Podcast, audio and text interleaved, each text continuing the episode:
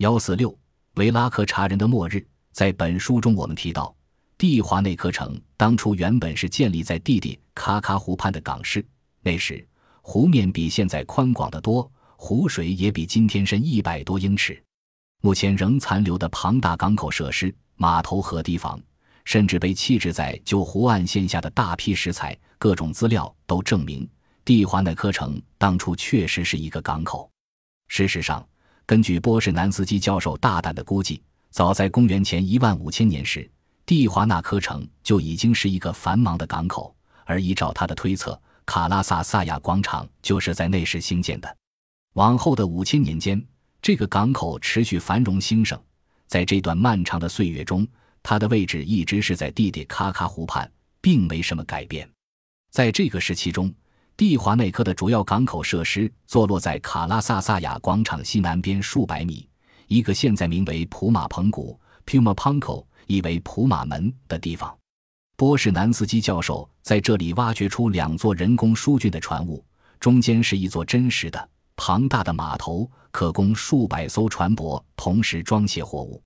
建造这座码头时使用的石材，其中一块至今还遗留在附近。据估计，它的重量达四百四十吨，其他石块的重量则在一百吨到一百五十吨之间。值得注意的是，许多巨石是用 I 型金属栓串联在一起。据我所知，在整个南美洲，只有蒂华纳科的建筑物使用这种器件技术。上回我探访古埃及尼罗河向导废墟时，也看见这种金属栓所造成的爱形凹痕。同样耐人寻味的是，十字架符号出现在蒂华内科古代港口的许多石板上。这个图徽一再出现，尤其是在通往普马门北边的路上，图形完全相同，线条简洁，构图匀称的双重十字架深深镌刻在坚硬的灰石上。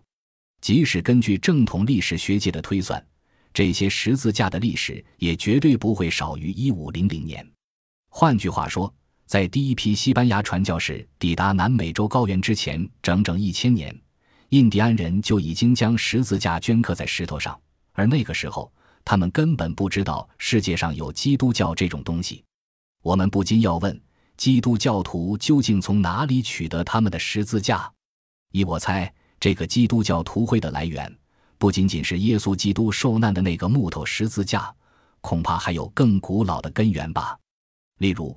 古代埃及人使用一个酷似十字架的象形文字来象征生命，以及生命的元气，乃至于永恒的生命。十字架的符号是否发源于埃及？它有没有更古老的根源呢？我一面思索着这些问题，一面绕着普马门踱步。这座门矗立在数百英尺长的矩形广场上，附近有一座金字塔形的矮山，山上长满野草，一堆堆巨石散布在广场上，有如一盒被打翻的火柴。根据波士南斯基教授的说法，这个现象是公元前一万年左右发生的一场天灾造成的。这场可怕的灾难摧毁了蒂华纳克城。这场由地震引起的灾难。使得弟弟卡卡湖湖水暴涨，附近的火山爆发，造成弟弟卡卡湖的水平面暂时上升的原因。其中一个可能是坐落在北边、地势较高的一些湖泊防洪堤突然溃决，结果大量湖水犹如万马奔腾一般往下冲向弟弟卡卡湖。波士南斯基教授认为，摧毁蒂华纳科城的是一场大洪水。他举出的证据包括。在冲积层中，我们发现一些沼生植物 p a l u d i s t r a n a c o m i n i a 等和人类的骨骸混合在一起，而这些人显然是死在大洪水中。此外，我们还发现一种古代鱼类的骨骼和人类的遗骸共同埋葬在冲积层中。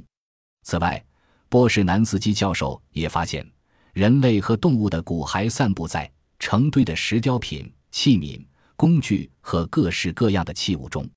这些东西经过一番剧烈的震荡，全都破碎成一团，乱七八糟的堆在一起。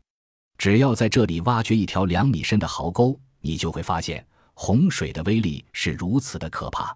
它结合地震的力量，将人类和各种动物的骨骼送到这里，跟陶器、珠宝、工具和各种器皿掺混在一块。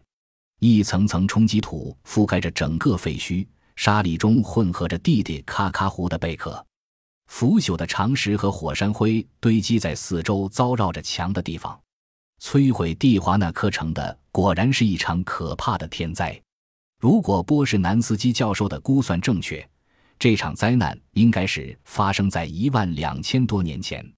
此后，尽管洪水逐渐消退，高原上的文化不再兴盛发展，反而陷入了全面的、无可挽回的衰微。